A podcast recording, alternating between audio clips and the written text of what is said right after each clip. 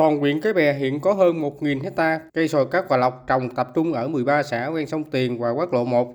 Tuy chất lượng tốt, có thương hiệu, nhưng năng suất và đầu ra trái sồi cát và lọc chưa ổn định. Có thời điểm giá chỉ ở mức từ 30 đến 35 000 đồng trên 1 kg. So với một số loại cây đặc sản tại địa phương thì sồi cát và lọc cho hiệu quả kinh tế thấp hơn. Do đó gần đây có một số nhà vườn phá bỏ vườn cây sồi cát và lọc để trồng cây sầu riêng mít đang có hiệu quả kinh tế rất cao. Chủ trương của huyện Cái Bè là vẫn duy trì và phát triển diện tích cây đặc sản này bằng các giải pháp hỗ trợ nhà vườn. Ông Phan Thanh Sơn, Phó Chủ tịch Ủy ban nhân huyện Cái Bè cho biết.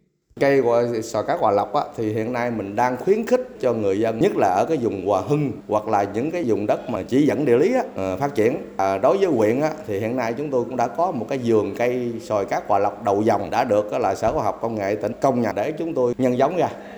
Và tới đây thì ờ, vận dụng vào các cái chính sách của nhà nước á, chúng tôi có thể à, khuyến khích cô bác bắt đầu tăng tăng lại cái diện tích của cái vườn sầu cá Hòa Lộc. Tại vì đây là cái à, loại trái cây mà phải có thương hiệu, có uy tín ờ, cho nên chúng tôi cố gắng là giữ vững diện tích đó và tăng cái diện tích